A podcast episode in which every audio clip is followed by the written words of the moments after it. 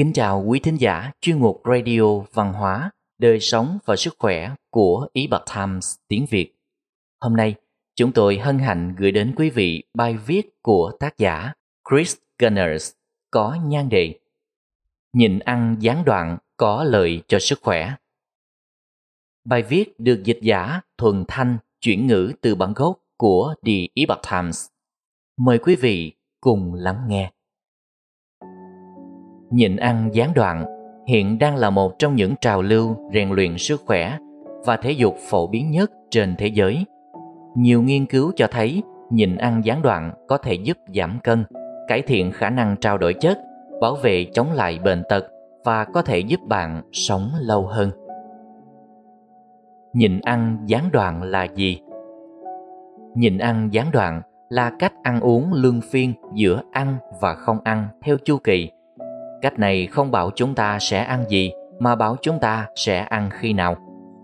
Có một số cách nhìn ăn gián đoạn khác nhau, nhưng tất cả đều lấy ngày hoặc tuần chia ra thành những khoảng thời gian ăn và không ăn.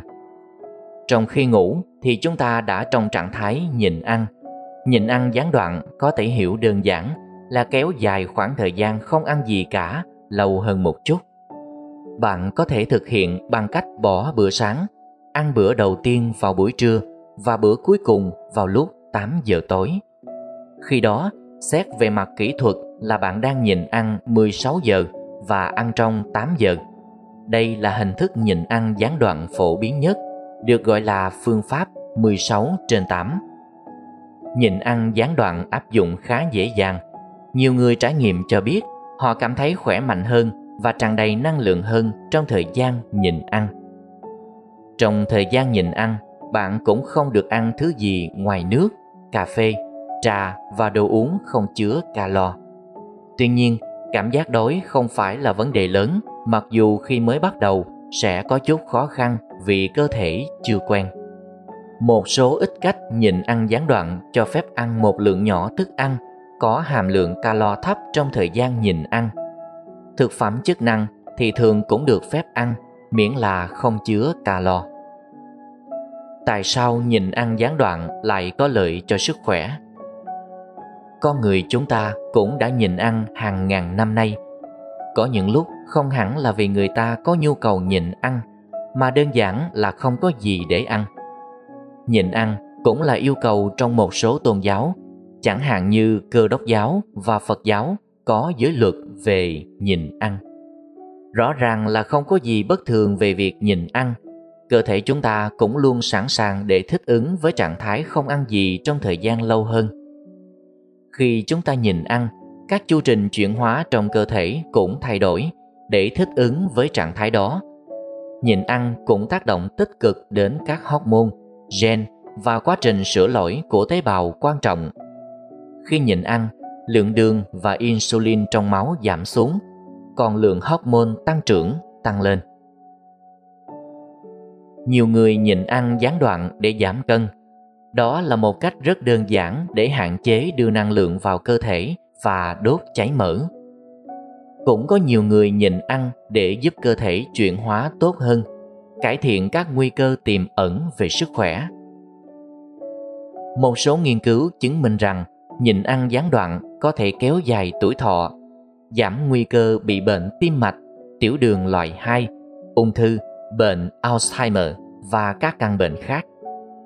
Một số người đơn giản muốn nhịn ăn vì thấy thuận tiện. Đó là một cách hiệu quả giúp cho cuộc sống trở nên đơn giản hơn, vừa cải thiện được sức khỏe, vừa khỏi phải lo nghĩ chuẩn bị nấu nướng cho các bữa ăn. Các kiểu nhịn ăn gián đoạn Nhịn ăn gián đoạn đã trở thành trào lưu trong nhiều năm trở lại đây và hiện có rất nhiều kiểu nhịn ăn khác nhau. Dưới đây là một số cách phổ biến nhất. Kiểu 16 trên 8 Nhịn ăn 16 giờ trong ngày, chỉ ăn từ buổi trưa đến 8 giờ tối. Kiểu ăn, nhịn, ăn Mỗi tuần từ 1 đến 2 lần, nhịn ăn từ bữa tối hôm trước đến bữa tối hôm sau kiểu ăn kiêng năm hai mỗi tuần một lần trong hai ngày liền chỉ ăn khoảng 500-600 calo.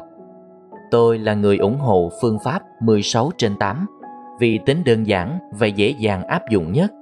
Tôi thường không thấy đói trong buổi sáng, do đó không muốn ăn gì cho đến khoảng 1 giờ chiều. Sau đó tôi ăn bữa cuối trong ngày khoảng từ 6 đến 9 giờ tối.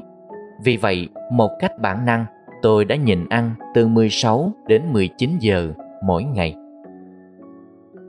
Quý thính giả thân mến, chuyên mục radio văn hóa, đời sống và sức khỏe của Epoch Times tiếng Việt đến đây là hết. Để đọc các bài viết khác của chúng tôi, quý vị có thể truy cập vào trang web epochtimesviet.com. Cảm ơn quý vị đã lắng nghe, quan tâm và ghi danh theo dõi kênh. Mến chào tạm biệt và hẹn gặp lại quý vị trong chương trình lần sau. Kính chúc mọi điều bình an và tốt lành tới quý vị cùng người thân.